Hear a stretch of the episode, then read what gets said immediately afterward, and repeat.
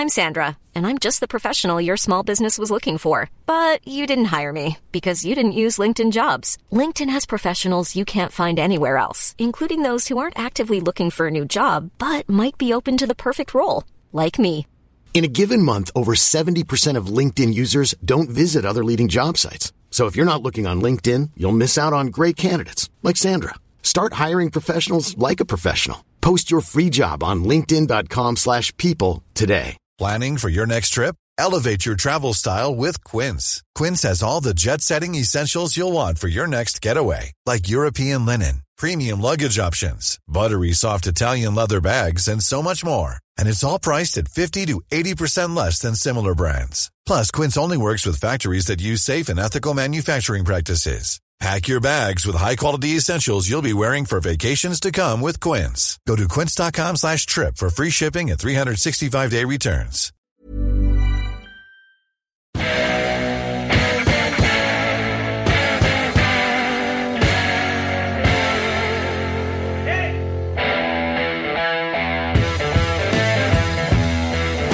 Morning, everyone. Welcome to a big Monday edition of Soccer Morning on WorldSoccerTalk.com. I'm Jonathan Tannenwald from Philly.com. Sitting in one more time for Jason Davis. He's back from vacation tomorrow, and the normal show schedule resumes tomorrow, 9 o'clock here for the web show, 11 o'clock on Sirius XM. Excuse me, well, that's a great way to start the show, isn't it?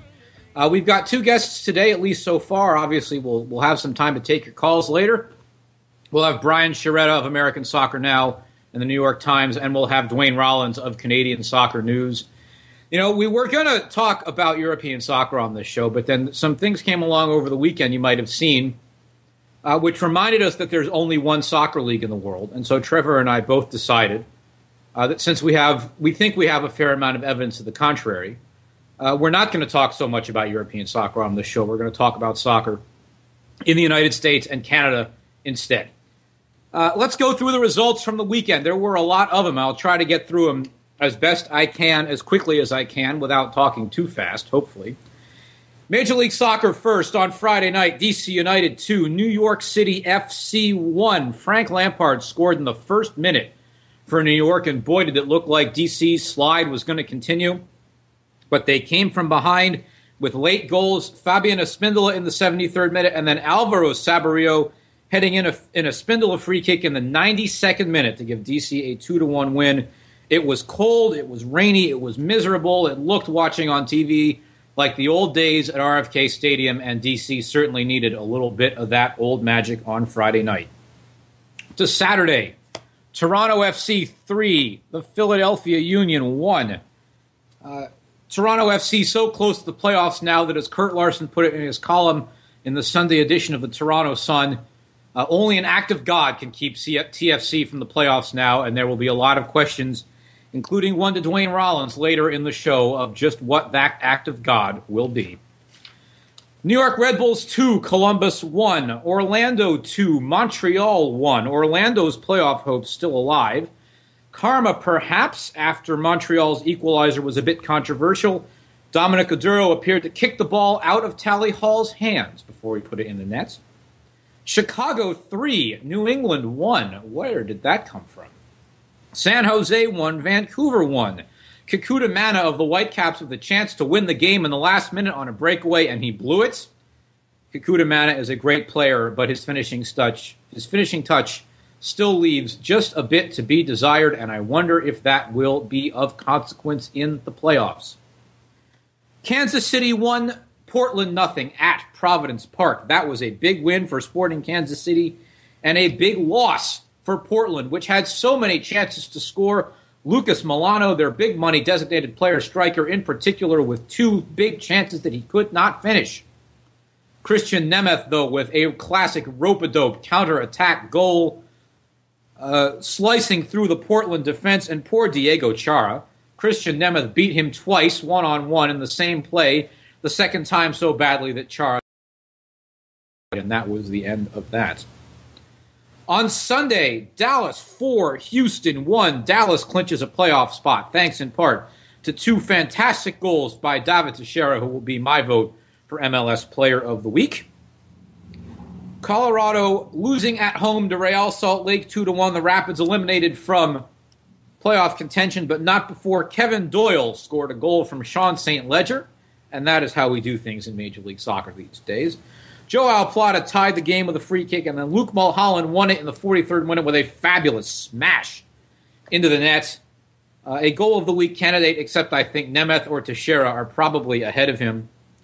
And the lead held up all the way through the second half. Nick Rimando preserved the victory with a big leaping punch out uh, of a Colorado chance in the final minute. Seattle won. Los Angeles won. Chad Barrett with the equalizer in the 93rd minute. 56,097 fans in attendance at CenturyLink Field last night. Seattle had 12 shots to LA's 10, 604 completed passes to LA's 30, 358.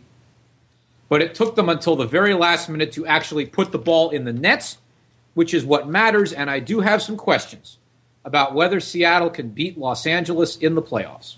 And I think at this point we probably all still do. And unfortunately, the burden of proof lies with Seattle to show that they can do it, and it will until they actually knock LA out. On Friday in the playoff, a Friday in Europe. Let's go to Europe for a few minutes, shall we? Even though I said I didn't want to talk about it too much.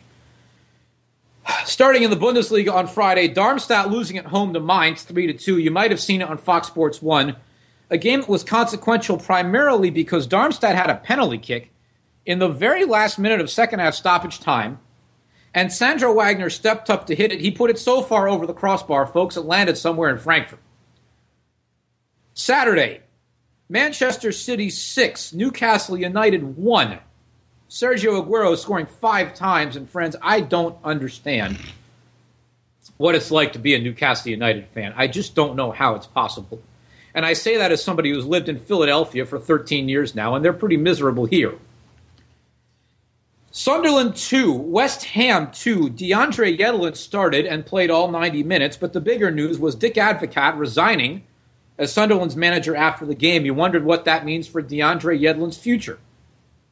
And speaking of managers, Southampton 3, Chelsea 1 at Stamford Bridge to my good friend and colleague Colin Kerrigan on the photo desk at Philly.com. If you're listening this morning, I will say again Southampton 3, Chelsea 1 at Stamford Bridge.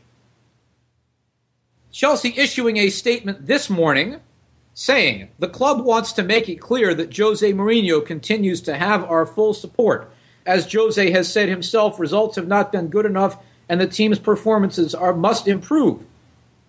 However, we believe that we have the right manager to turn this season around and that he has the squad with which to do it. I think they're probably right, but I would say this. If Chelsea wants to make it clear that Jose continues continue to have their uh, full support, they should go ahead and do it. These English clubs, you know, they do this all the time. They say they want to or would like to. Just just do it. You don't have to tell us that you want to, you know? To Spain on Saturday, Sevilla 2, Barcelona 1. Barcelona losing its first game after Lionel Messi's injury. You wonder what happens from here because of that. In Germany, Borussia Mönchengladbach 2, Wolfsburg nothing. Fabian Johnson starting and playing 69 minutes as Mönchengladbach kept Wolfsburg's potent attack quiet. Ingolstadt 2, Eintracht Frankfurt 0. Ingolstadt's first ever Bundesliga home win, Alfredo Morales played the last 10 minutes as a substitute. On Sunday, Everton won, Liverpool won. Brendan Rodgers sacked by Liverpool after the game. I am inclined to wonder, folks. I think we all know where Liverpool has been, where they want to get to, how big they are, how good it is for English soccer when they are good. The question I have is how they will get there. And if they hire Jurgen Klopp, who is so good at developing young talent and fitting players to a system and creating a good team that way, even if he gets the resources, will he get the time? That is the question that I have. Swansea City 2, Tottenham Hotspur 2. Christian Eriksen twice bailing Spurs out after Andre Ayew scored uh, to give Swansea a 1 0 lead, and then a Harry Kane own goal put Swansea up 2 to 1. Eriksen tying the game in the 65th minute. I found on Sunday morning a lot of Spurs fans in my Twitter feed who are also New York Mets fans. And that, I am sure, fairly certain, being neither a Spurs nor a Mets fan, but nonetheless being fairly close to many of them, is a pretty miserable existence. Arsenal 3, Manchester United 0. If anybody, and in particular, if any Arsenal fan, please saw, uh, let, saw that coming, please let me know I don't know anyone who did. Alexis Sanchez in the sixth, Mesut Ozil in the seventh, Alexis Sanchez again in the 19th. Perhaps as newsworthy as the fact that Arsenal won was the fact that they made that lead hold up for the entire rest of the game. Treat yourself, by the way. Go to NBCDeportes.com and find Andres Cantor's call of Arsenal's third goal. Treat yourself to it.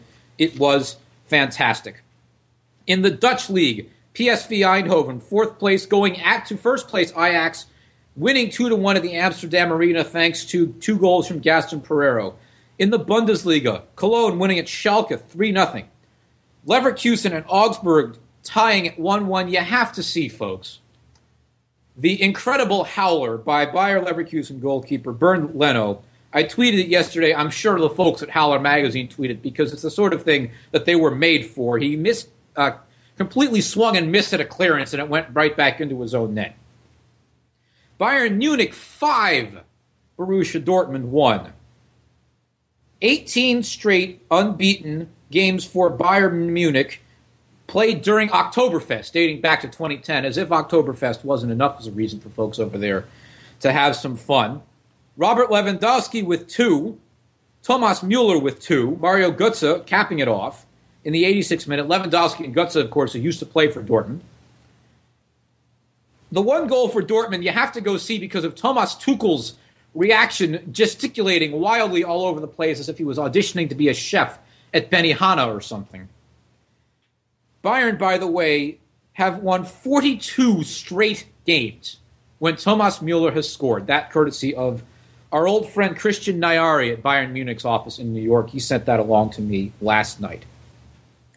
Napoli 4, Milan nothing at the San Siro. Atletico Madrid 1, Real Madrid 1, Luciano Vietto in the 83rd minute, canceling out a header from Karim Benzema in the 9th. And finally, capping off the weekend in Europe, Paris Saint Germain 2, Marseille 1. Marseille scored first, Paris Saint Germain with two penalty kicks, one on the 41st and the 44th. Zlatan Ibrahimovic converting both. They were both absolute, no question about it. They were both penalty kicks.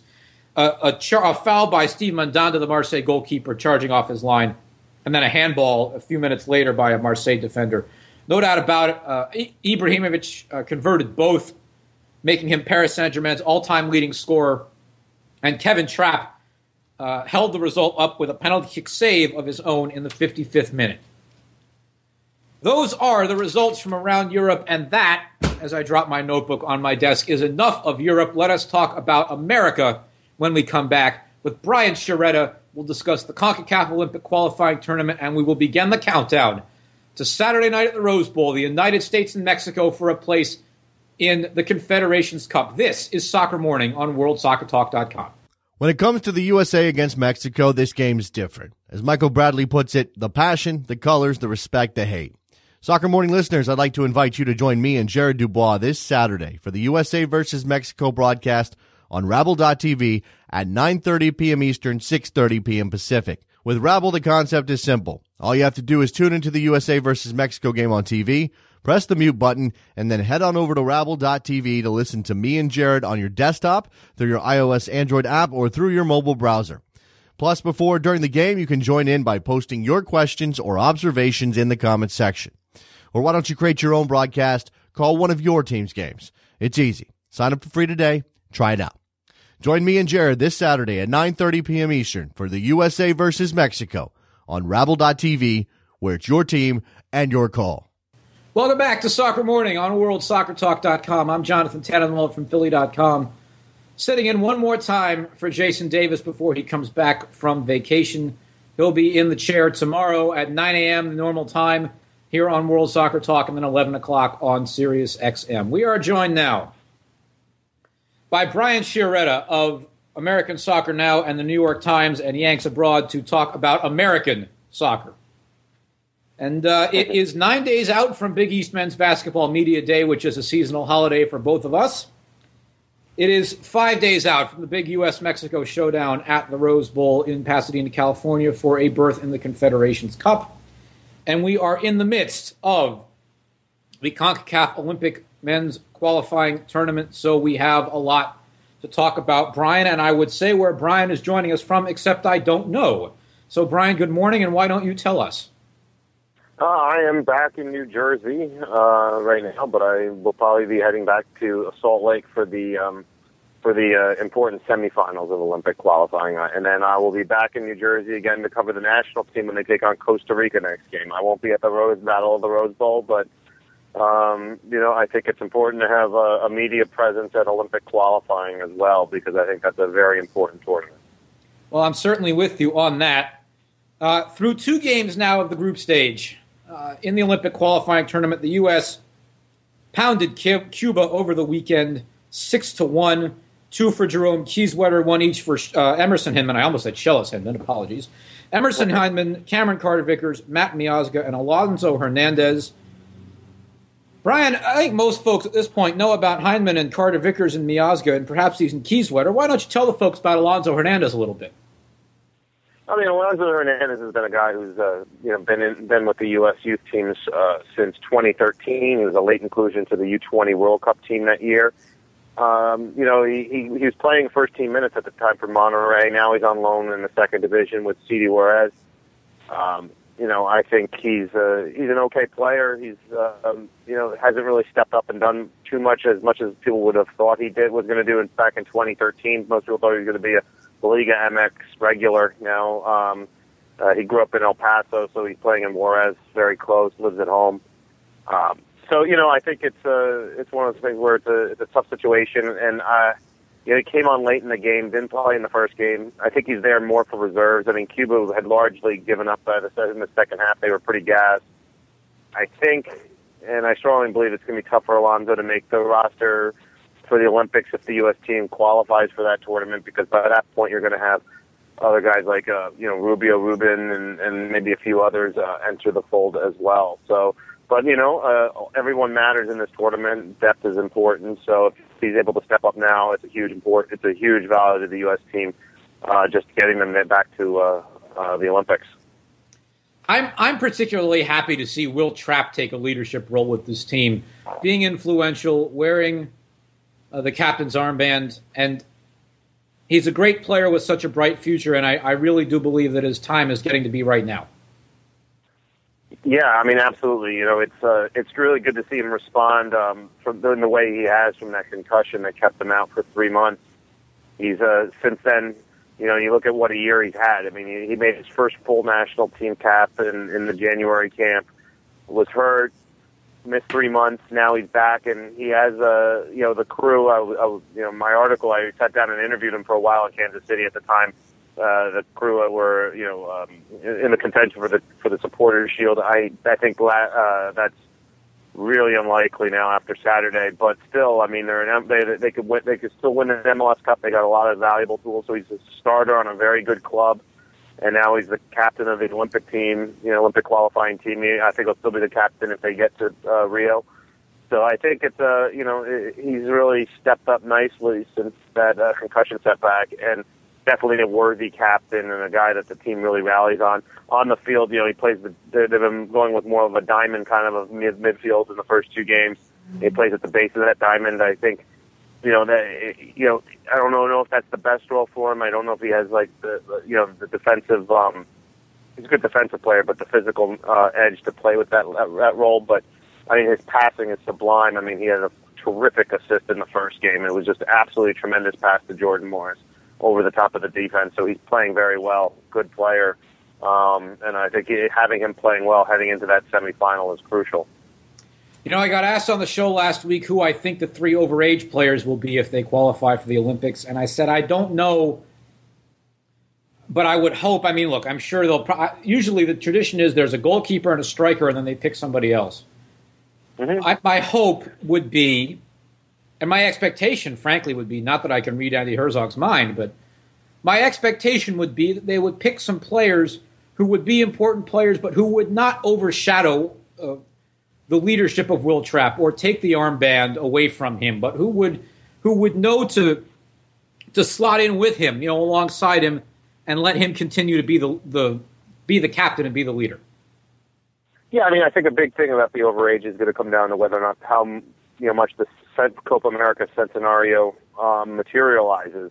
Um, if if the Copa Centenario is is in fact going to move ahead, I think you're going to see um, uh, the best players with the Centenario, and then the overage players become more fringe guys. I think with um, uh, if the Centenario does not materialize, uh, and there's still questions, um, then I think you're probably going to see the best group possible if they make it to Rio. Um, I think that there probably will still be a goalkeeper. I mean, why not? I mean, I think if you have my, you know, I have nothing to suggest this, no inside information, no nothing, but I have a hunch that it wouldn't surprise me if, like, if Tim Howard, for example, is is, is on that team. I mean, uh, is an overage goalkeeper. I mean, if you have Brad Guzan as the number one for the national team, which um, you know, uh, you know, Klinsmann has at the moment. If that's still the case, why would you, you know, use a backup role on Howard when you could bring him to the Olympics? I mean, he was the uh, he was the uh, um, the U23 goalkeeper in 2000, and then they brought an overager by the name of Brad Friedel uh, to Sydney, and so Tim Howard never played in that tournament, only served as the backup. So it's um, you know, a couple different options that they could use, and I think yeah, they will probably use a forward depending on who it is, and um, and then probably you know more of a box to box or a wing kind of a mid midfielder. But it's still so far off; it's really tough to speculate. You know, you mentioned Tim Howard, and even even if for the purpose just of just being able for the the time off the field that he would spend with Zach Steffen, I would imagine that would be an enormous benefit. Well, I mean, I'm not even sure if Zach Steffen is the is the number one right now because Ethan Horvath is joining the team uh, today um, from Molde, and he's Molde's oh, really? number one, and he's yeah, and he's and he was the um, the Europa League uh, uh, goalkeeper of the week. Um, he was named the Europa League Team of the Week as the goalkeeper last week for his play against Ajax, and then you know, and then he went down. Then Molde went down to Turkey and beat Fenerbahce three to one in the opening the group stage opener. Um, so he's playing very, very well. And I asked Andi Herzog after the Cuba game if Zach Steffen is still the number one on this team, you know, as they build toward that important semifinal. And he didn't give a straight answer. He kind of dodged it a little bit and said it's tough choices. He's got some really good goalkeepers. So, you know, Steffen's a great goalkeeper, and he coming off a great U20 World Cup. The thing is, is right now, you just the last three months, you just can't ignore the what Ethan Horvath has done for Molde in Norway and playing in Champions League qualifiers and Europa League group stage games. You know, it's um, you know, it's just he's just one of these young players that's just raising his game right now at the like at the right time, and you might just have to take advantage of it. So you know, is he is this Steffen the starter? I just don't know right now. Maybe. The standings going into the final round of group stage games: uh, the USA six points, Canada three, Panama one, Cuba one. The USA uh, has qualified for the knockout rounds, but hasn't won the group yet officially. The games on Tuesday night at, uh, and uh, all of the final group stage games in both groups are at Dick's Sporting Goods Park in Commerce City, Colorado. Canada and Cuba at seven. The USA and Panama at nine thirty. And the other group, Mexico six, Honduras six, Haiti nothing, Costa Rica nothing. Mexico and Honduras are through. The question will be, which of them wins the group? Uh, the games Wednesday night, Costa Rica, Haiti at seven o'clock, Mexico, Honduras at nine thirty. All four of those games on the ones on Tuesday and Wednesday are on NBC Universo. And if you're the USA, Brian, you cannot play for matchup because you don't know what the matchup is going to be. You have to play to win that game, don't you? Yeah, I mean, most likely, you know, Mexico is the heavy favorite against Honduras. Anything can happen. You're absolutely right. Mexico advances, to, wins their group. They, um, uh, with a win or a draw against Honduras. Honduras will win the group if they beat Mexico. Mexico team, this Mexican U23 team is very good. Um, you know, it's funny I can't remember the last time the U.S. and Mexico ever, you know, ma- you know, uh, ever both qualified for the Olympics. You know, you know, unless like one was like the host team. You know, it's where they both had to had to qualify in this tournament and both did. It was it's it's always seemed to be one or the other along with another team. Um, so you know, I think the odds are that the U.S. is going to win their group and Mexico's the odds, but you never know. I think you just got to go out win it, and um, you know, it would be nice to avoid Mexico. Um, there's no question about it. Although, you know, Honduras is still a very good team, so it's a it's a lot of work to be done. It's a very very tricky way to qualify. Um, because if you lose that semifinal game, it becomes very, very difficult. You have to win the third place game, then you have to win a playoff against Colombia. You'd rather not go that group. So um, we'll just have to see how it goes. I think um, uh, it's a it's going to be really interesting to see how the thing unfolds. But yeah, I think the U.S. is going to go out there. They're still going to try to rest some players. I think that you know you have to. It's a real test of depth. You can't always play your top players every single game, even though even though every game counts. But I still think you have to kind of play to win. Even if they lose to Panama, you know Canada has to make up a huge goal differential. So I still think you know you look at your top players and you don't want to wear them out. You look at who's tired, who's not, and uh, you kind of gear things towards that way. I mean, Kiesewetter and and and and Jordan Morris have have run a lot. They've covered a lot of ground. It would be it wouldn't surprise me to see some of those guys maybe perhaps get a rest so that they're at max strength ahead of the semifinal. You know, you talked about Mexico being the overwhelming favorite against um, against Honduras, except certainly raised an eyebrow for me that they only beat Haiti one to nothing with a penalty kick in the 74th minute. I didn't get to watch that game. Maybe you did. What did I miss? Oh yeah, I mean, it, it, it just they they played well. It was just, I mean, Haiti was inspired. Haiti's playing.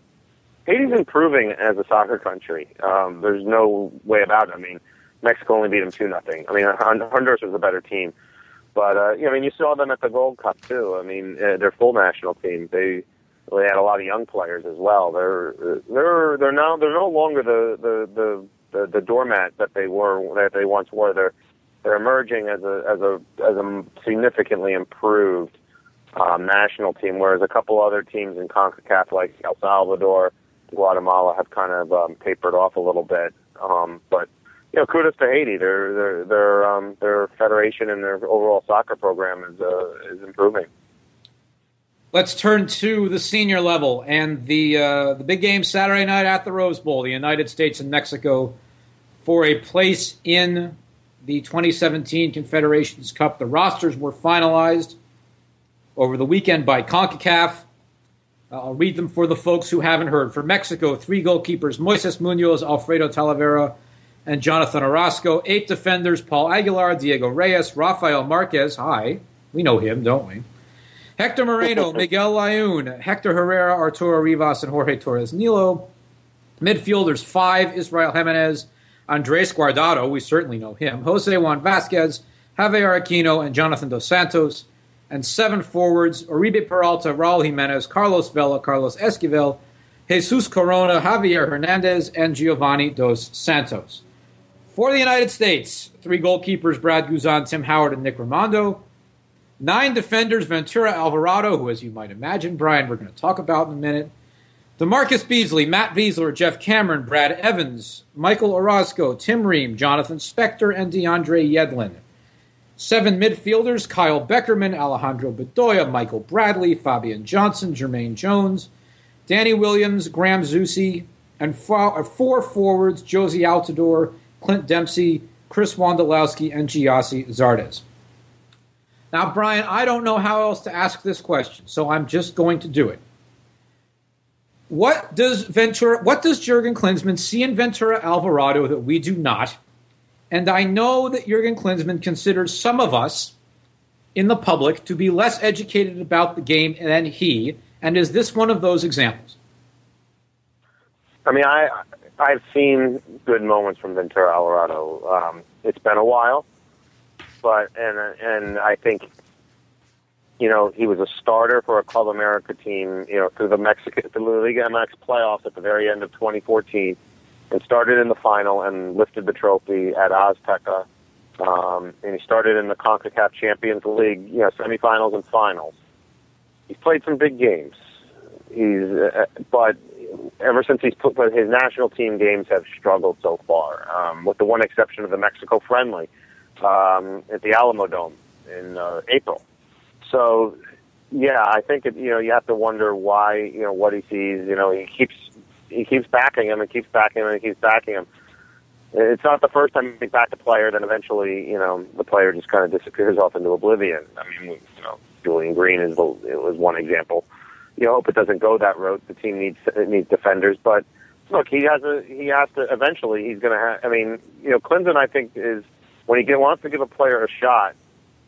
You know, to his credit, he gives him a shot. Like he's not it's not a knee jerk reaction to, to just to remove him from the team. I mean, he lets him play, lets him show what he has but eventually there is a shelf life in, in his experiments. Um, and if it doesn't work, uh, you know, they, they, they, he has to move on and look at some players, people else, some some other players. I think that you know Alvarado's shelf life. You know, if he does, he's been not been playing for Club America lately.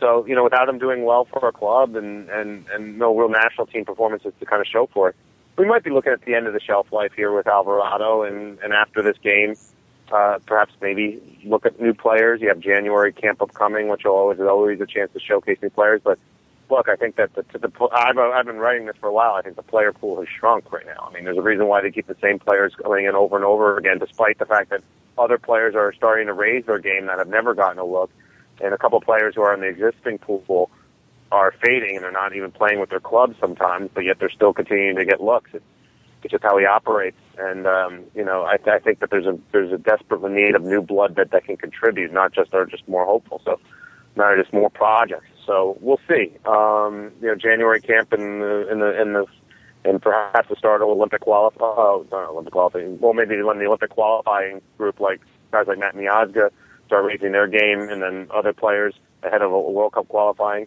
you might start to see some new names in it. But this could be the end of the line unless he unless he plays well for the national team and or uh, at Club America. I just can't help thinking that he's going to start. I just cannot get it out of my mind that he's going to start, even though you have. No, I think I think that, I think Paul Kennedy over Soccer America. I mean, he's been around the game for a long time. One of the reasons why I got you know Soccer America is one of the reasons why I got into journalism. I used to read that as a kid. Um, made a great point. Um, he just said, uh, you know, I think you know, with the exception of like goalkeepers, uh, I think you could see almost the same starting lineup that, that Klinsmann played against Ghana over over a year ago at the World Cup.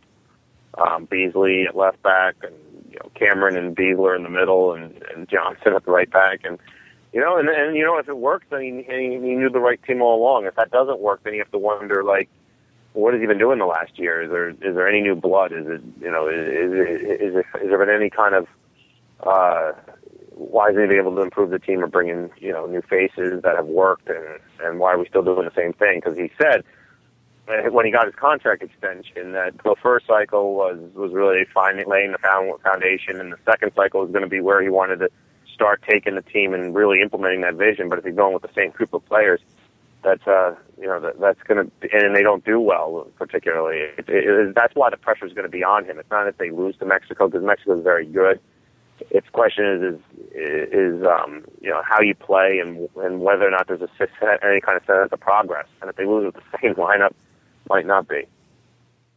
I, I just I hate to say this, Brian, because it's not entirely fair. I can't trust him. I can't trust that he's going to put the lineup best lineup on the field in this game because time and again in games of consequence he hasn't done it.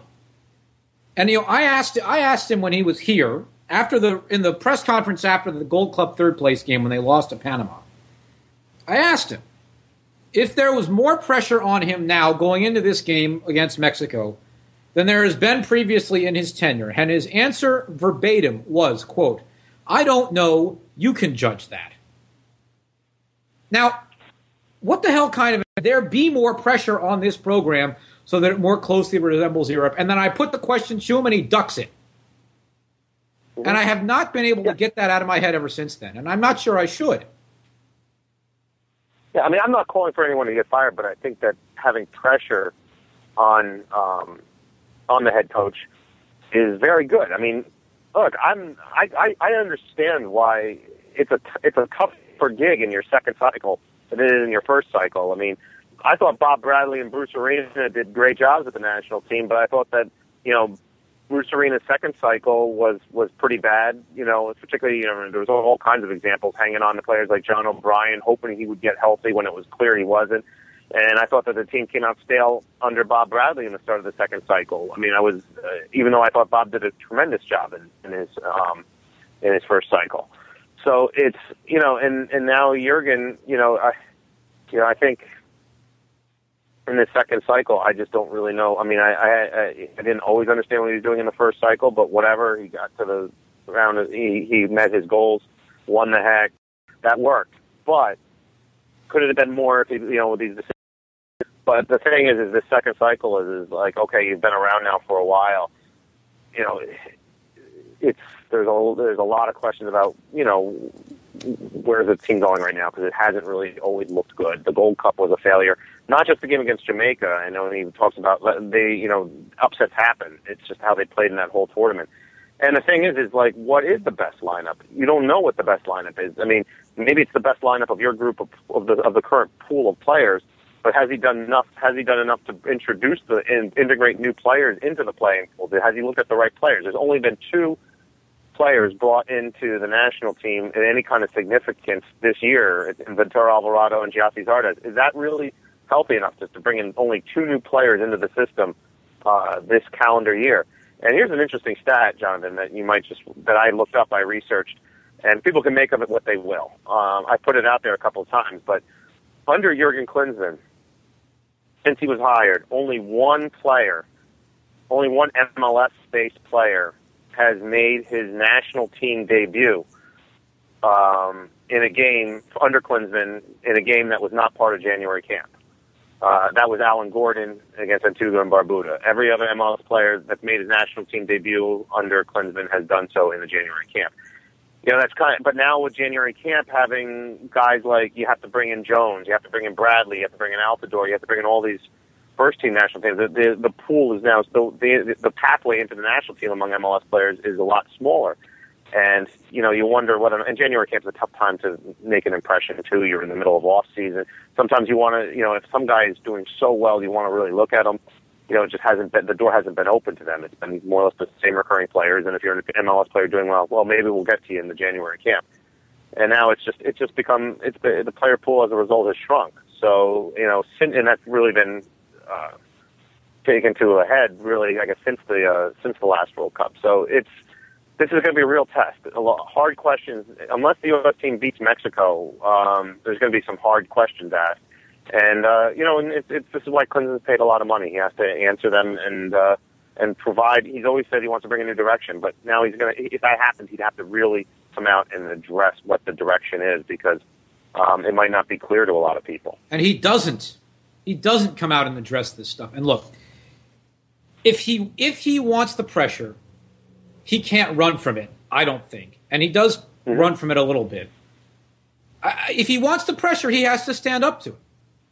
And I, well, right, you know, and, and if he has the pressure, go ahead. you know, I said if he's, if you know, if he has the pressure, he's gonna, you know, he, he's gonna make decisions that have to win. You know, you you, you got to win, and you're gonna have to really think hard about like, you know, what's what's the bet. I mean, not saying he doesn't want to win, but if you have pressure, you act differently. And I'm gonna I'm, I'm gonna cut you off, and I'm gonna ask if he believes that he is in a position where he can always be thinking long term. Does he think he have to win right now? Well, that's the thing is is is, is what I what the what the what the confusing thing about it is he doesn't have he doesn't seem to have a lot of pressure. I mean, Sunil Gulati has more or less t- taken the pressure off the table, saying you know there's no threat of his job. But then at the same point too, why isn't there more experimenting with why why is the team why has Jurgen Klinsmann the whole summer been saying we really got to get you, you know, DaMarcus Beasley back into the fold? He's a big part of this team. We got to hope he comes out of retirement and stuff. I mean, I love Beasley's a national team treasure, a national team legend. His accomplishments are are second are second maybe only to like Landon Donovan of the last 15 years. But that being said, like I mean, why why are we at the point when you know you still need to look at so many 30 plus year old guys? I mean, shouldn't this you know, it, was the are the younger players that much poorer that they can't handle the responsibility of a big game? I mean, look, and throughout Europe, I mean, they they have either you're in Olympic qualifying or not Olympic qualifying, you're in the European qualifying or you're in uh, World Cup qualifying. There's not that many friendlies. So yeah, new players are getting blooded in young in, in important games all the time throughout the world.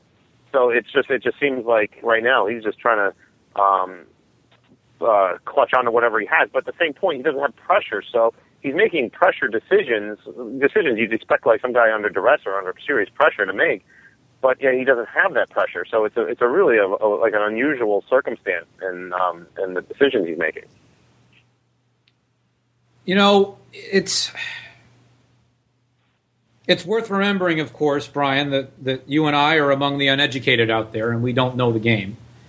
And that when Alejandro Bedoya is played in a defensive midfield position for the first time in his life, that's you know that's not a big deal.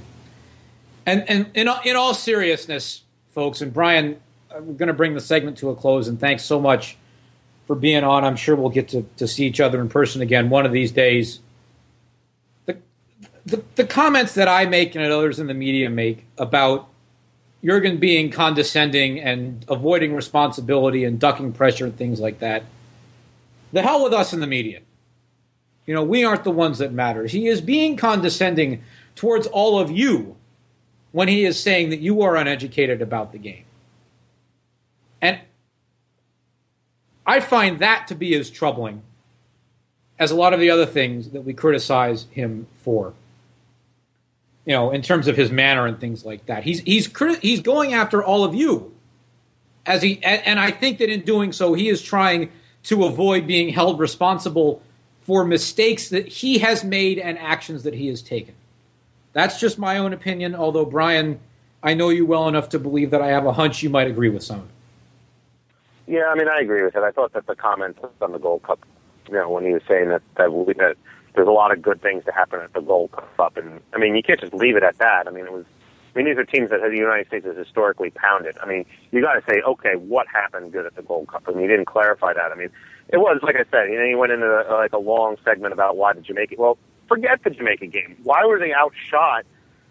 Uh, I, I mean, it's so, it was something like around like 72 to 48 in the group stage games. You know, uh, which was that's not good. I mean, anyone could see that. I mean, so you have to kind of address what's good, what. I mean, why are eyes deceiving us? I mean, why this is why is it? Why should we be able to? Why should the U.S. team? Why should America? What are American fans missing? You can't just say they're missing something and then just walk away from it. You got to. If you're to say statements like that, you got to really, ex, you know. Otherwise, it just doesn't look good on his part. Um, I agree. Yeah, that, that those comments.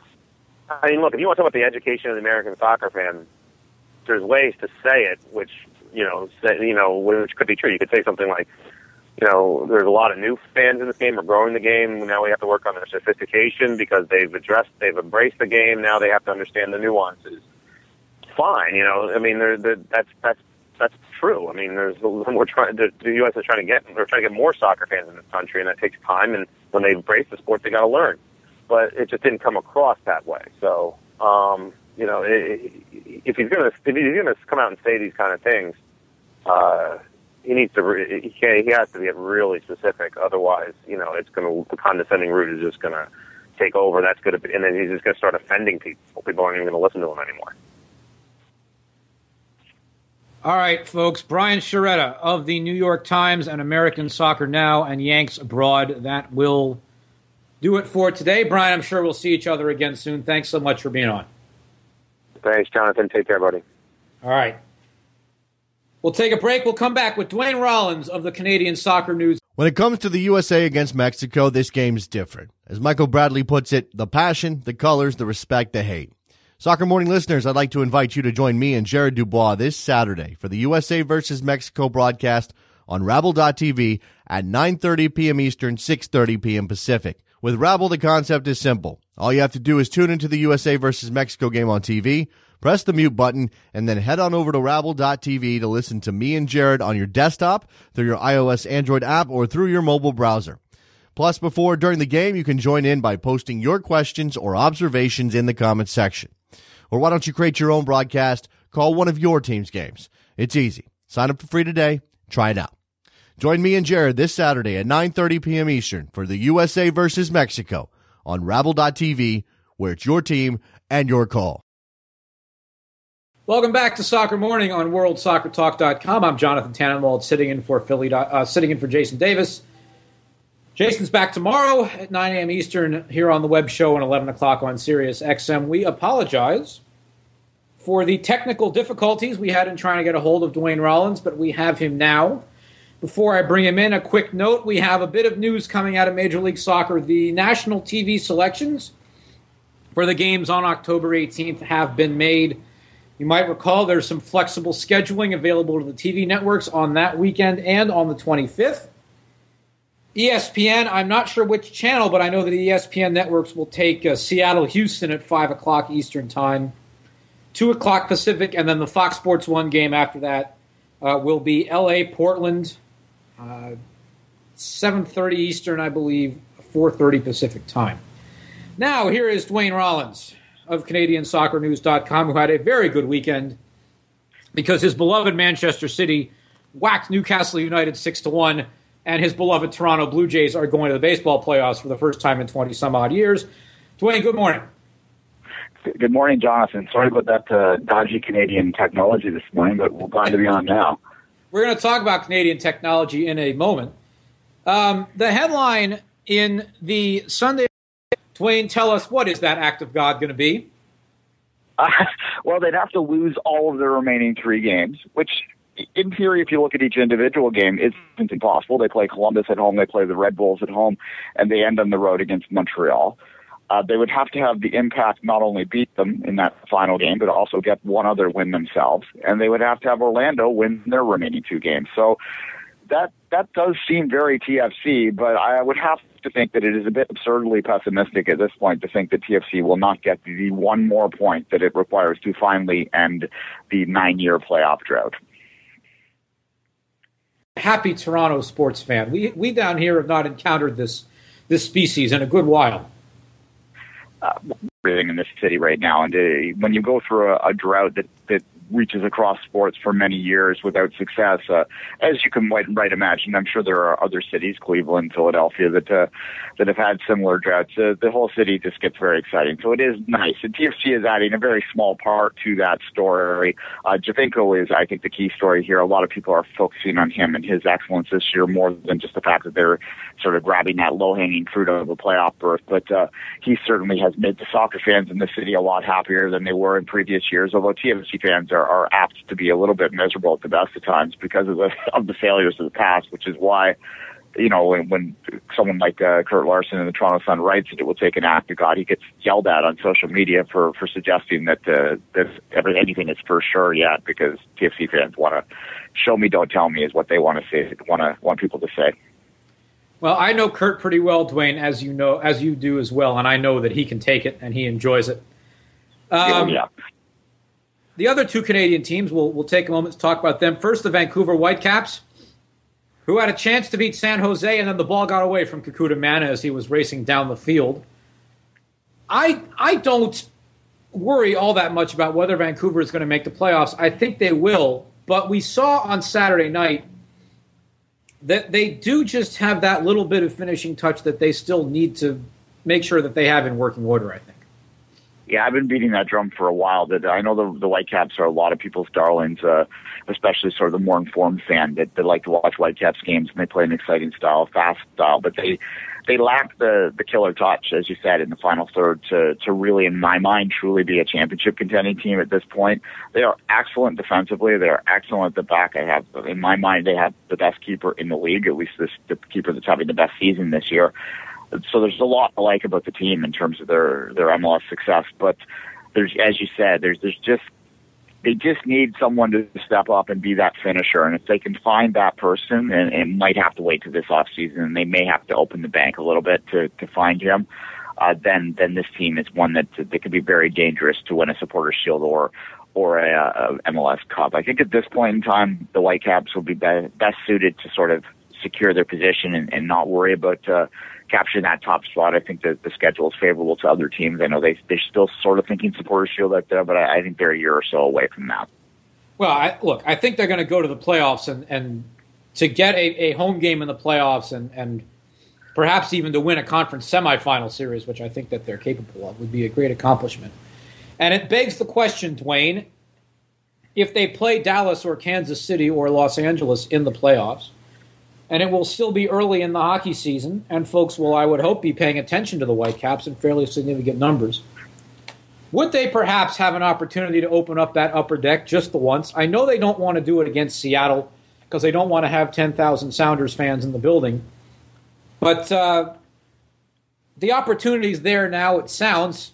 I've been there a few times this summer, as people know. I'm far away now, but it sounds like the demand is there. Why don't they give it a shot? Yeah, I, I would hope that, uh, especially if they made that conference semifinal, it's tough to sell tickets in MLS if you're hosting that that play-in game. I think anyone understands that that's watched this league for period of time. When you're trying to to turn over just a regular amount of tickets in four or five days, that's going to be a challenge. But if you have the full ten days to sell a home gate, then I think there's no reason whatsoever not to open that up and and not give it a shot anyway. They can draw. Have it open for the CFL game. CFL is a little more popular out there than it is in this part of where I am in Toronto, but uh, they do get close to 25, 26, 27,000 in there for the CFL. I would think that they could do something similar for, for MLS, if not fill it completely for what would be an historic game for the for the club and, and for Canadian soccer uh, in, in the new era. There hasn't been a home playoff game uh, in Canada, of course, for uh, any of the Canadian teams. Well, you know, I, w- I was there for the Women's World Cup, so I have some visual evidence that those scrims can be retracted, as I've seen it happen. Um, I just, you know, I remember when TFC played LA in the CONCACAF Champions League at the Rogers Center, and they papered over the house with a bunch of free cheap tickets, you know, but why not? yeah, they. Well, I'll say this, Jonathan. I had friends in that I had to get tickets at the last minute for that LA game, and they weren't cheap for me. I wasn't getting them free, and I had to pay them off of uh, the secondary market, and they they were going for over a hundred dollars. I can tell you that with, with absolute uh, certainty because I paid them. Um, it. Uh, yeah, excitement can build. Now that that game was a bit unique in the fact that uh, it's still amongst the general population here in Toronto referred to not as the CONCACAF Champions League quarterfinals, it's referred to as the David Beckham game at the Dome. So you've got to take that into consideration on how those tickets sold that that particular day. It was a unique sort of you know perfect storm here, but. Uh, yeah, if they make the playoffs, Canada Canadian fans I think are, are very focused on a playoff berth. It's been such a like the thing that they couldn't achieve forever that there would be a big deal, a big burst of energy if they were to get there. But like I said, you need I think the full week to sell it. Uh, the same thing would happen with any of the other two markets if they were to host one in my mind. Well, you talked about Vancouver not having the finisher. We know that the Montreal Impact have the finisher in Didier Drogba. And it looks to me like they're going to make it over the line, Duane, even though they lost in Orlando over the weekend. The schedule plays out fairly well for them in the weeks to come. Um, and I would imagine that to have Didier Drogba in the MLS playoffs is going to be fairly nice. Oh yeah, that's exactly what you need. And I I've been beating this drum for a while. Is that how you win in MLS playoffs is to have that killer finisher. If you do just enough in the rest of the, the your lineup to keep things solid, to keep things consistent, and you have a guy that can step up and win a game or score a goal on his own out of the blue, create something on their own, then you have a chance in any short uh, tie series. The impact as well to me, are a really dangerous team in an MLS Cup playoff scenario. Also, not only because of the Drogba effect, but because of the experience they had going through a series of two game ties in this spring. This is a battle hardened team that knows how to sort of grind out and get results, draw, get draws on the road, do just enough to get through those two game ties. So I wouldn't want to face the impact in, in two games. And with Drogba, if he gets on form, there's no, to me, there's no ceiling to that club if they can get a little bit of luck as well they could win the MLS Cup if they squeak in in that sixth seed. I think they are going to get in the sixth seed, and maybe you can argue that they they didn't want to give Toronto FC a favor, their arch rival, this weekend by clinching the playoff spot for them. That's the theory we're going with now. But um, yeah, I, I think the Impact are incredibly dangerous, and if I were going to bet on one of the three Canadian teams on doing something really deep, really special, it would be them at this point, based on their form, based on Drogba, based on that experience in the CCL this spring. Well, Duane, it raises the possibility of one of the potential Armageddons for Canadian soccer, along with them uh, beating the United States in a World Cup qualifier or even making the World Cup, which is the very real possibility now, in fact, perhaps even a likelihood, that all three Canadian teams are going to make the playoffs. And as you and I have discussed on your show, the Two Solitudes podcast, in the past, this is a very big deal for Major League Soccer, and it should be seen as a big deal for American fans of MLS, even if it means that there's a little dent in the ratings because the Canadian teams don't draw in the Nielsen's quite uh, as well as the American teams do, and here is why. And Duane, I want to sort of reprise the conversation that you and I had on your show uh, a couple of weeks ago. Sure. Folks know down here that TSN is the the national rights holder for Major League Soccer in Canada. They see the broadcasts on MLS Live. Uh, they see that they do a great job producing the games. They see the talent is wonderful. Luke Wileman, Jason DeVos, Vic Rauter, Kristian Jack, Pete Shad, Carol Lang. The list goes on and on and on and on. And I know some of the guys who work behind the scenes, who work in production, because I've met them when they have been up there. TSN's deal with MLS expires after the 2016 season. And the way the television rights negotiations work, they don't just get done at the drop of a hat, they take a while. So I would imagine that they will begin before the 2016 season ends, which means that the most recent playoffs, when these negotiations began, the most recent high profile games, when these negotiations began, will have had all three Canadian teams in the playoffs playing games on the TSN networks. And Duane, I that TSN at this point in time is not necessarily inclined to write MLS a big check in the way that ESPN and Fox and Univision have. I also know, as you have reported, that TSN is a major player in the forthcoming launch of this Canadian league. The perfect storm is coming together, Duane, and I think TSN is going to have a lot of leverage over MLS going into these negotiations because they, in my opinion, are the right place for MLS to be, perhaps the only place for MLS to be. They know it, MLS knows it, and Rogers, which runs Sportsnet, which is the other major uh, sports network in Canada, I think Rogers knows it too. Yeah, it, it does seem likely. I mean, Rogers has so much hockey. Um, I, I was looking through the ratings before we did this interview, and you, you look at the even the preseason ratings; they're tripling that of what an MLS regular season game is in terms of hockey. So you know, you got to know where your bread's buttered, right? And and Sportsnet's bread bread is clearly buttered on on the hockey side of things. All of their talent. You look at their on-air talent, the money they spent, the production talent, the money they spend. It, it's it's mostly geared towards hockey. And when you spend billions of dollars, literally billions of dollars, on a product, then it makes sense you're going to promote it. So. TSN does have some leverage here, especially as I said, when you look at the TSN numbers right now, there's the highest drawing uh, MLS game this year has been about 300,000. That was in uh, Vancouver. Toronto game, most of them get around 100 to 150,000 viewers, which isn't terrible, but it's not not a number that's going to demand that they write a check, as you say.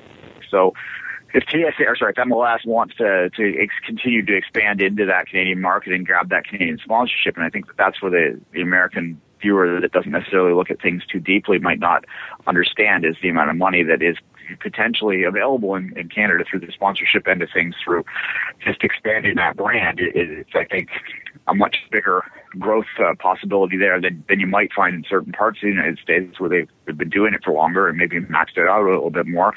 So yeah, there there is a lot of leverage there, and it is an important um, deal for for both the league and for Canadian soccer fans. It just depends in my mind, and I question how much uh, you know, whether TSN might overplay that that hand. Now, when it comes to the Canadian League, Jonathan, the, just I think it's important for listeners to understand is that the as you said, their partners, the CFL is the majority, CFL owners are the majority partners behind most of the the speculation within the Canadian League um, launch. So they are, they are going to want to tie that product into their their CFL product to grow them together, and that's why TSN is interested in going into a fledgling league and perhaps providing more support behind it than than an American league that happens to have three Canadian teams in it. I'll make one quick point on the on the Sportsnet bit before responding to what you just said, which is that to me, I see Sportsnet's hockey coverage in the way that I do college football on ABC and ESPN. When people ask why there are never Saturday national TV games, or, you know, in the playoffs or whatever, on these networks, there's no room there is no room when the ho- when hockey, uh, you know, just consumes everything, or when college football just consumes everything. You put your games on the network that has the space, and if ESPN says we have the space on Sunday, and we're going to give you the money to put them where we have the space, you take it.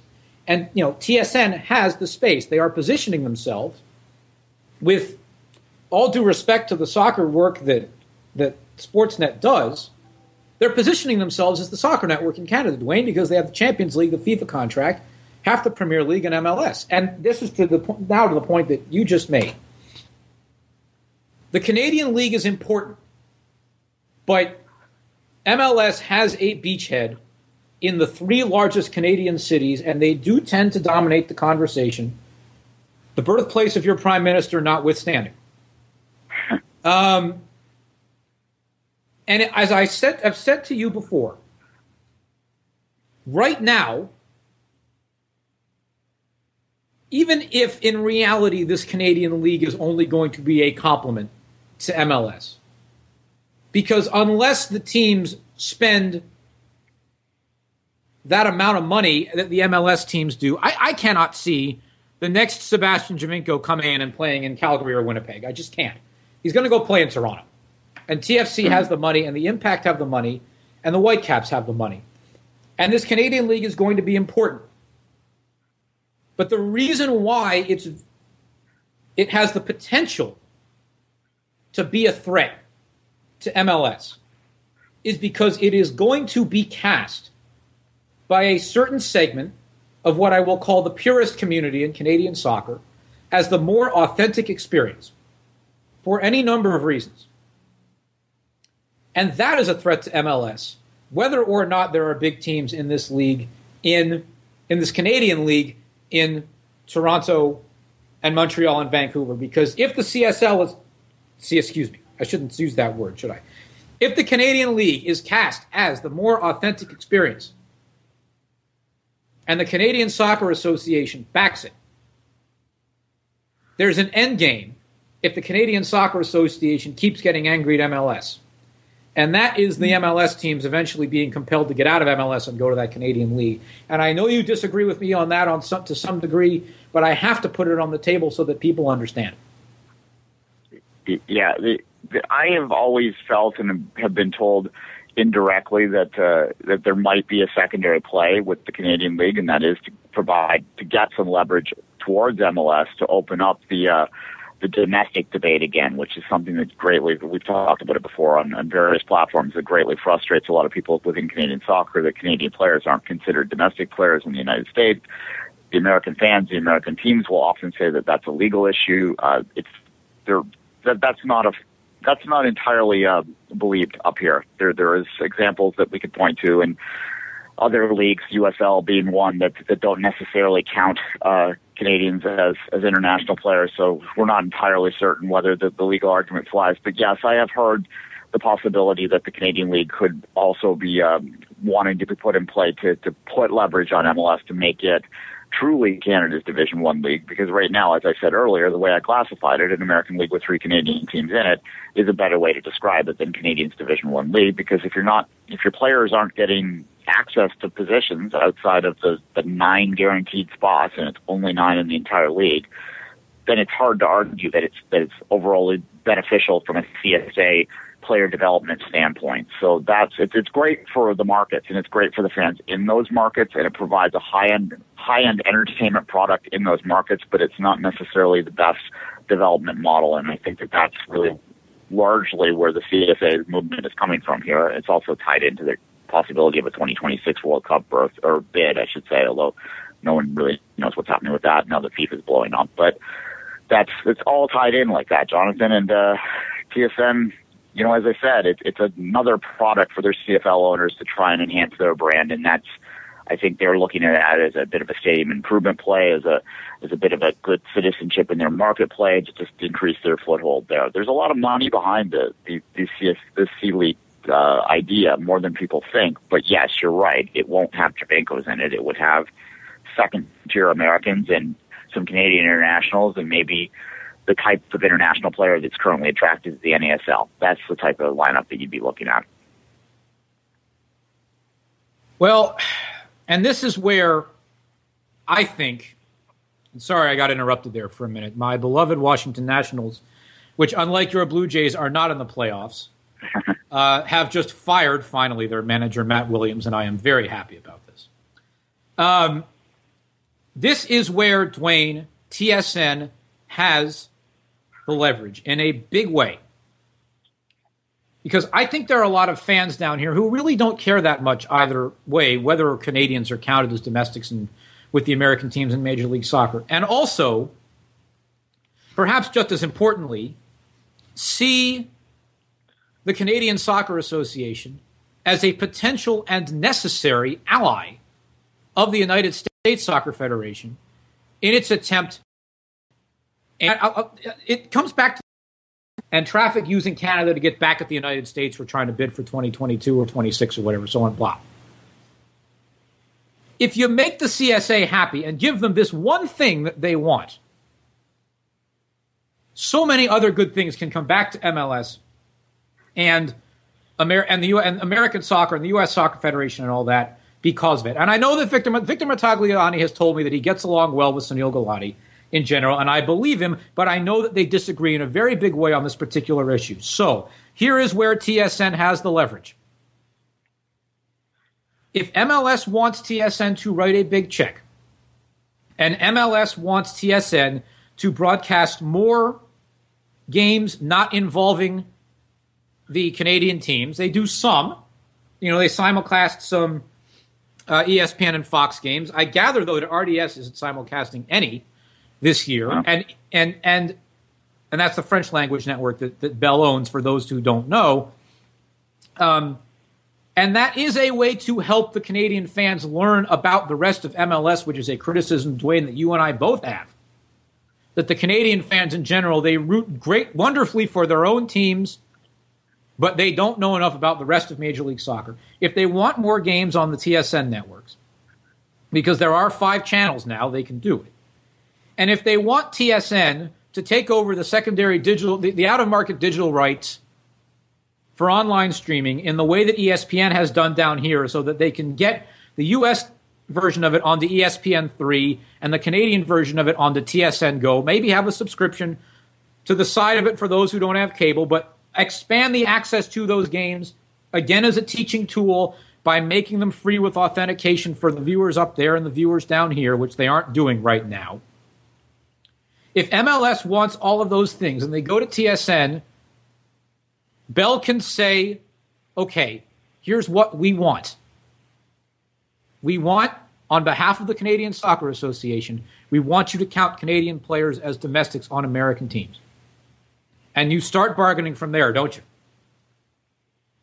Yeah, I, I think that the other angle that uh, that may be wanted in that. With if you look at these CFL owners, which again are guys with with a good amount of uh, payroll behind them. I've heard the Calgary Flames may be involved. I've also heard that the uh, the owner of the Edmonton Oilers has made feelings towards uh, buying uh, FC Edmonton and, and looking at, to use that as a launch to get into a higher level of game. And in their mind, that higher level game isn't necessarily the C League. So there might also be a play to eventually add a fourth Canadian team in there, which is a much more different conversation, but uh, and probably for a few years down the line. But that I think would also be part of any sort of uh, requirements to, to drop the Canadian League idea is to make sure that these investors have have some opportunity or, or at least given equal consideration to some of these American markets. And I'm not sure that's going to play south of the border as well as it would up here. Um, in terms of the domestics, yeah, you nailed it. it it's the USSF is anything we've ever heard is there's a protection element within that that's a, a very strong lobby there that, that resists the idea of adding Canadians. It wouldn't really offend many American fans right now, but if Canada would ever get its stuff together and is competitive with the U.S. in, in World Cup qualifying, then maybe it would start to rub people the wrong way. So that's where that resistance comes from. But uh, yeah, the Canadian side of things would need to would they've learned, I think, from uh, from bringing in Toronto and not demanding and not requiring enough. And Canada didn't have very much leverage when they brought TFC into the, the play. Maybe they think they have a bit more now because I think that that's the key. They would need to make sure that their own needs are being protected a little bit more than they were when they first brought the Canadian teams in. Because as I said a, a moment ago, it's been great for the markets. It's been great for the fans. It's a great entertainment product here, but it hasn't necessarily been great for Canadian soccer overall. And that's, that's a problem that needs to be addressed and tweaked. And it doesn't necessarily need to be blown up, but it does need to be tweaked. tweaked. I'm going to, uh, I'm going to, I'm going to push back on one thing. Mm-hmm. I think it's been very good for soccer in Canada, but I don't think it's been as good for the Canadian national team. That's the difference. Sure, and although I think I think it has helped the, the Canadian national team, but not to the degree that you want. No, and certainly what we were promised in 2006, where it was held up as this be all end all that was going to fix things. And people don't understand. They think Canadian soccer is bad right now. It, it was a disaster at that point. There was no hope, no infrastructure, no professional opportunities whatsoever in this country. MLS came in, and it absolutely wasn't necessary to get that to get that momentum going forward. And if it wasn't for the early days of TFC and the success that that brought, you wouldn't. I don't think you'd see any level close to what we have right now. And I'd include the, the NASL teams that have come on board since that day as well into that. And it all stems from the success that came from that. And there is undoubtedly, as I think I said to you on, on my show, there, there are some people in Canada that, Canada that don't give the MLS enough credit in this front. But I do think that there needs to be some tweaking at this particular time for, for Canada to make sure that its own needs are being met a little bit better than they are right now and I don't. I, I want to say also, Duane, because I look. I don't know that there is another Canadian market that can really sustain an MLS team. Ottawa is the closest, I think. Um, but that's my, you know, you have some rivalry with Montreal and Toronto. I, I'm not sure Edmonton can pull it off. That's, you know, that's my own personal opinion but I do know a lot of people in Canada who are who are pretty seasoned within the Canadian game who are also not necessarily convinced that there's another Canadian market that's big enough to sustain an MLS team. And it is for that reason that I say I don't think anybody down here is against the existence of a Canadian league. I just think that if, if, if I'm thinking from Major League Soccer's perspective, I'm trying to make sure that I'm still at the top of the hierarchy in Canada with the Canadian League then also. And my argument to the Canadian League point is people watch junior hockey in Canada by the millions, so I'm not worried about a Canadian League with a lot of Canadian players in it, even if they're not necessarily at the very top. I'm not worried about a Canadian League succeeding. Yeah, I think it would find its level. Um, I, you see the success in Ottawa, which is growing pretty steadily and very successful on the pitch as well, obviously um, you know, in terms of an MLS market, you're right. You, you're never going to see MLS in Regina or something like that. But uh, Calgary, I think, would be the, the market that they would be most targeting. But at any rate, it, I, you know, a Canadian league would would I, I, Americans shouldn't be upset about a Canadian league because it would actually provide a lot of opportunity for American players to continue to play as well because it wouldn't 100% be filled up with Canadians, right? So if it would, I think, be a good thing for the overall North American pyramid to have it here.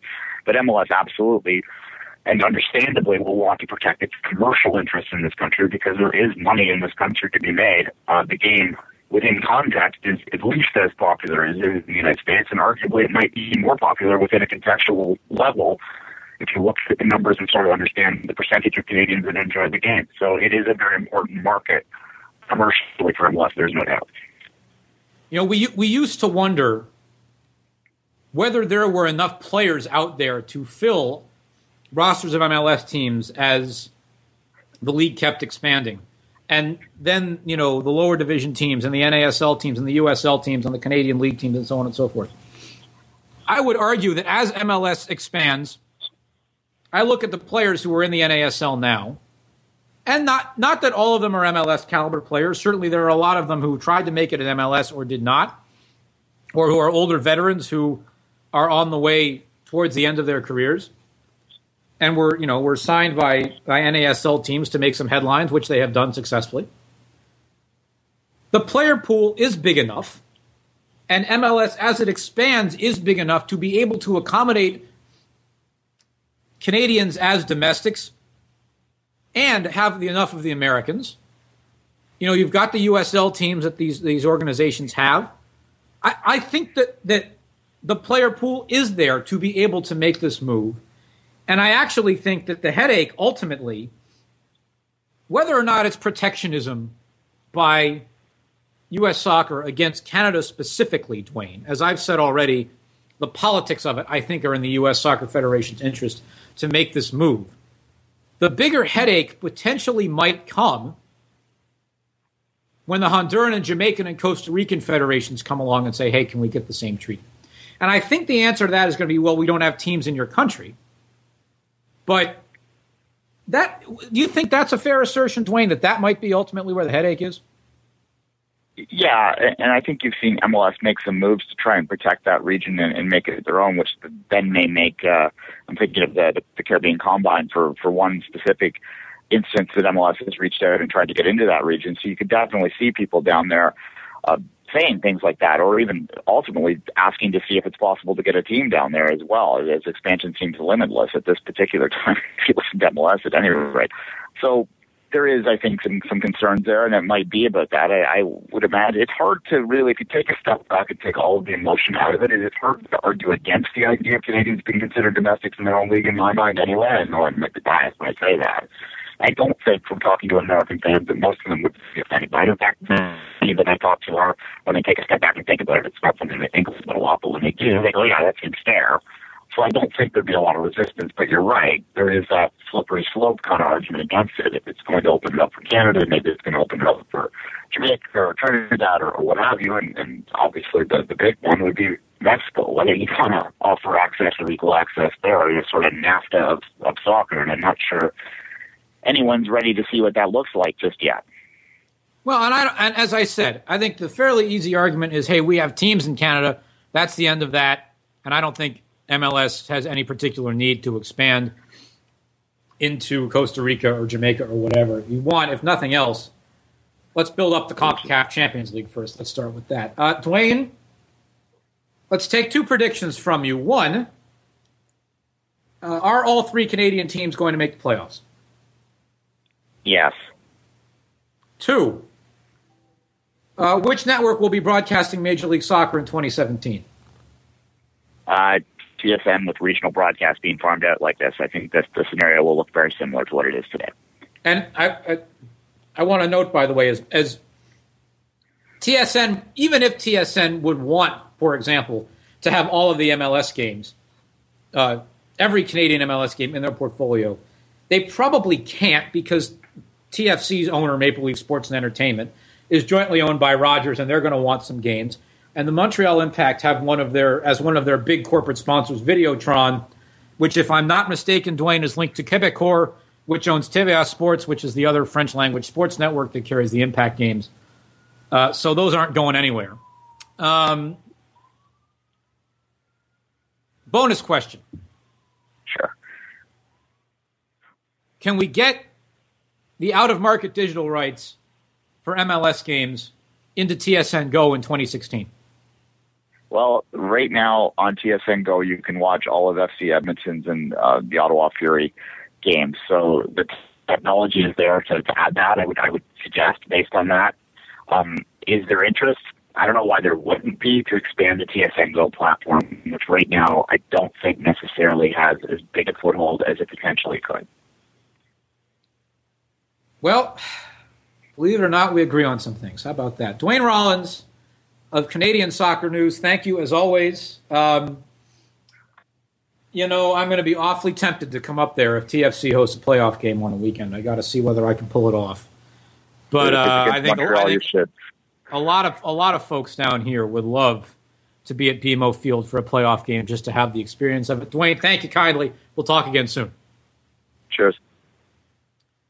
We will take a quick break, and then I'm going to have a few words to say when we come back. I, I, don't want the show to go to full two hours today. I've taken up enough of your time over the last few days. I do have something that I want to say when we come back, and then we'll take a couple of questions from Twitter as well. This is Soccer Morning on WorldSoccerTalk.com. When it comes to the USA against Mexico, this game's different. As Michael Bradley puts it, the passion, the colors, the respect, the hate. Soccer Morning listeners, I'd like to invite you to join me and Jared Dubois this Saturday for the USA versus Mexico broadcast on Rabble.tv at 9.30 p.m. Eastern, 6.30 p.m. Pacific. With Rabble, the concept is simple. All you have to do is tune into the USA versus Mexico game on TV, press the mute button, and then head on over to Rabble.tv to listen to me and Jared on your desktop, through your iOS Android app, or through your mobile browser. Plus, before during the game, you can join in by posting your questions or observations in the comments section. Or why don't you create your own broadcast? Call one of your team's games. It's easy. Sign up for free today. Try it out. Join me and Jared this Saturday at 9:30 p.m. Eastern for the USA versus Mexico on Rabble.tv, where it's your team and your call. All right, welcome back to Soccer Morning on WorldSoccerTalk.com. I'm Jonathan Tannenwald from Philly.com. sitting in the chair for Jason Davis one more time before he comes back from vacation tomorrow. I'm scrolling through Twitter here because we got some questions coming in, and we're not uh, no calls this time around. Sorry, folks, but we do have a lot of questions from Twitter, and I want to be able to get us out on time today. From Rob in Southern California, will you talk about the Chelsea women winning the English League and pulling off the double? They also won the FA Cup. I certainly will. Congratulations to Emma Hayes, their manager, who was very well known uh, by a lot of folks in the American women's soccer community over here uh, who are very, very happy for her today. Why doesn't the U.S. have a U.S. Open Cup for women? That's a great question. I think we need some time to build up the infrastructure a little more before we do that and make sure that there are enough teams that can really compete. I keep scrolling through here. I hope the goalkeeper talks about Orlando City. Love has been little. Well, they won on Saturday, and a big win, too. Uh, their playoff hopes are still alive, and we will see uh, if they can make it, although I think that they really need a lot of help from the Canadian teams that they are not going to get.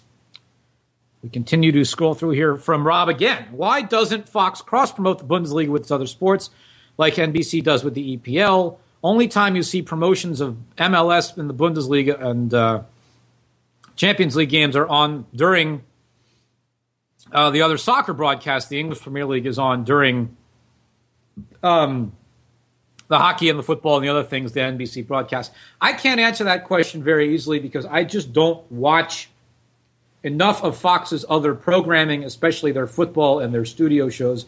That is my own personal preference. Uh, I don't ask it of anybody else. So it is not a question that I'm easily able to answer.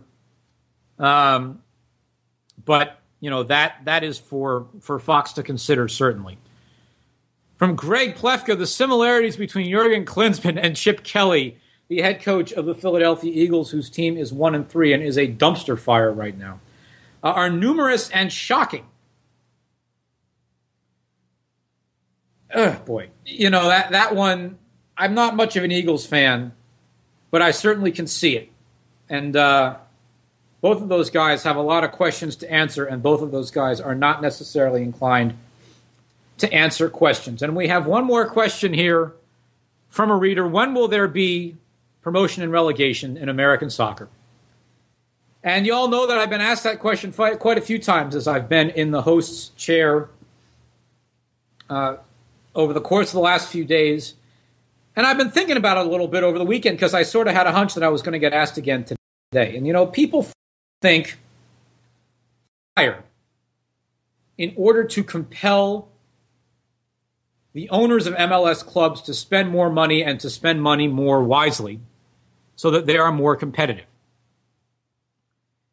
And we had something happen last week that I think refutes that in a way, in the sense of, and I look, I said last week, I'm not against promotion and relegation, but I hate the fact that you're either a zealot or a heretic when you talk when we're talking about it, and there's no middle ground. Promotion and relegation is a way, but I don't think it is the way, and I certainly don't think it is the morally superior way. And as I said a moment ago, we had an example last week of something that succeeded in compelling change with an MLS team without it being relegated and that was the dismissal of Nick Sakiewicz from the Philadelphia Union. And I got a, a, a, note from a listener over the weekend saying, please don't let it be Union morning on Monday. I understand that, but they were the, the Union were the big newsmaker last week in firing a guy who is very well known around Major League Soccer because he has had 20 years of experience in the league in various ways, including across three different clubs, two of which were in the biggest markets in the country, and he's won a total of zero trophies in his career. And so he was dismissed from the Philadelphia Union on Friday. And my colleague John Smallwood wrote a terrific column uh, in the weekend edition of the Philadelphia Daily News that I'm going to read to you. And here it is. I went out and got a copy of the paper. This, folks, is a newspaper. You might not have encountered one before. They are a strange species. They are a diminishing species, I realize. But uh, their native habitats are convenience stores and pharmacies and supermarkets and train and bus stations, and they they uh, they may well be in existence where you are if you happen to be in any place like that. You might encounter one, and, and they're they're very useful things. You know, they're portable. They're easy to carry with you. You can wrap things with them. You can stuff boxes with them, and you can even consider reading them every now and again. And you might even find some things in them that are of interest to you. And so, I will open the paper to uh, John's column. Here it is. The headline, as you can see Fans have a voice. CEO Sakiewicz out. And I'll read to you a couple of excerpts from John's column. This sacking was not solely because of a multi season revolt by Union fans frustrated with Sakiewicz's leadership, but the demonstrative nature of their protests had more impact than any story or column from the media. Union fans did not let management sleep, uh, sleep quietly. And then John quotes uh, Jay Sugarman, the CEO of the Philadelphia, the CEO, sorry, Nick was the CEO. John uh, quotes the, uh, the chairman, the, the principal owner of the Philadelphia Union, Jay Sugarman, who spoke with reporters in a conference call on Friday afternoon. Our counsel was to try to ignore the uninformed rants or the flamethrowers, Sugarman said. But when fans are telling you a message that is thoughtful, they've put in the work and are asking honest questions, you need to give them honest answers.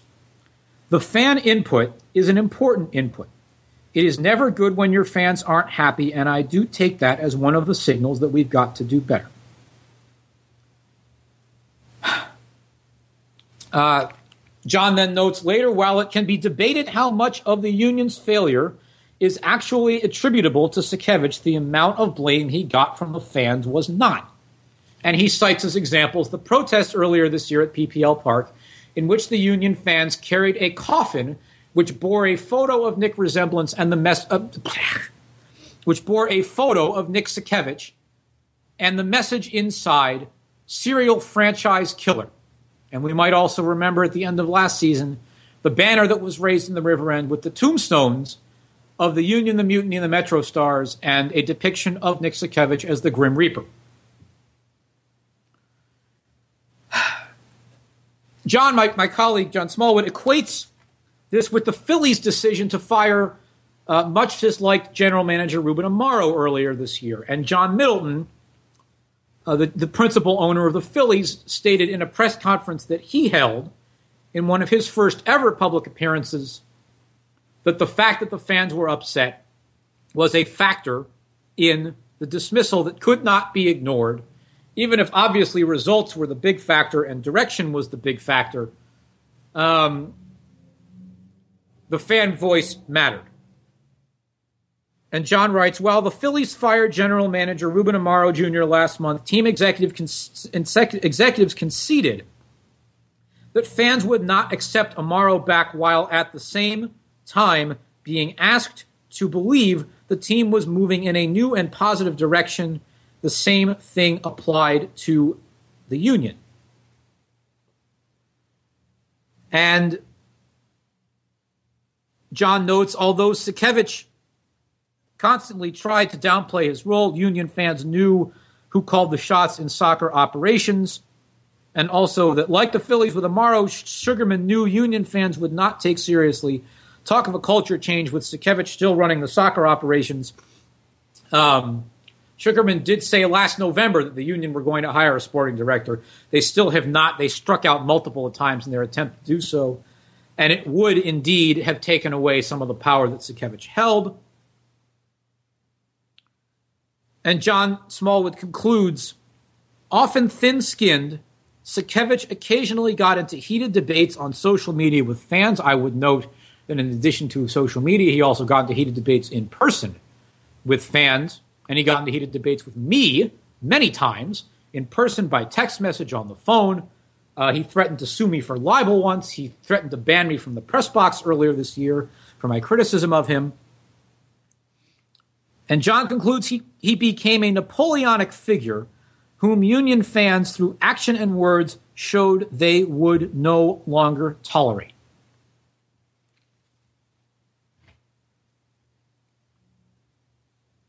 You did it, Union fans. You did it. you got your message through with the right mix of dissent when it was required and apathy when it was required because all those empty seats at PPL Park and the decline in renewals of season tickets, those certainly spe- send a strong message too. And I would say to folks in Chicago, where there was a front office upheaval, and Nelson Rodriguez is coming in, and I think that's one of the smartest hires an MLS team has made uh, in a good while. To folks in Denver is another good example. Even to folks in Portland, where I know a lot of people want Gavin Wilkinson out and have for a long time. I don't know enough about the situation to know whether that's the right move to make or not, but I certainly know a lot of people uh, who want him out. In Montreal, where re- many times the Ultras have protested against Nick DeSantis and raised banners in their section calling for him to be removed as the team's sporting director. And even if it was a lateral move within the Impact's front office, they went out and hired Adam Braz as a sporting director. And they did reduce the amount of power that Nick DeSantis has. Certainly, he'll still plays a role. He helped bring Didier Drogba in. That seems pretty clear. But there was a change in the front office and a change in responsibilities, and Joey Saputo heard you. Yes, folks, promotion and relegation is one way, but it is not the only way. It is not the morally superior way.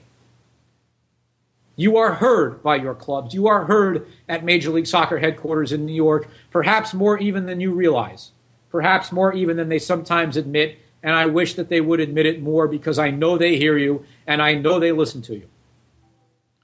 And they do a hell of a lot better job listening to you, by the way, certainly than the National Hockey League does, and I think than the National Football League does, perhaps too. Keep it up, and you will succeed. I really believe that. And that is my message to you as I sign off from the host chair here in Soccer Morning. It's I hosted it is jaded on a happy note. My dear friend and a friend of this show for a long time, Jeff Kassouf of NBC Sports and Equalizer Soccer, got married over the weekend. A very public and heartfelt congratulations to him. a guy who I have traveled the roads of women's soccer with many, many times over the years. Uh, and I am very, very happy for him, as I know all of us at Soccer Morning are. So that is it. From me here in the host chair on Soccer Morning, Jason Davis is back tomorrow. This is Soccer Morning on WorldSoccerTalk.com. Thank you all for watching and listening.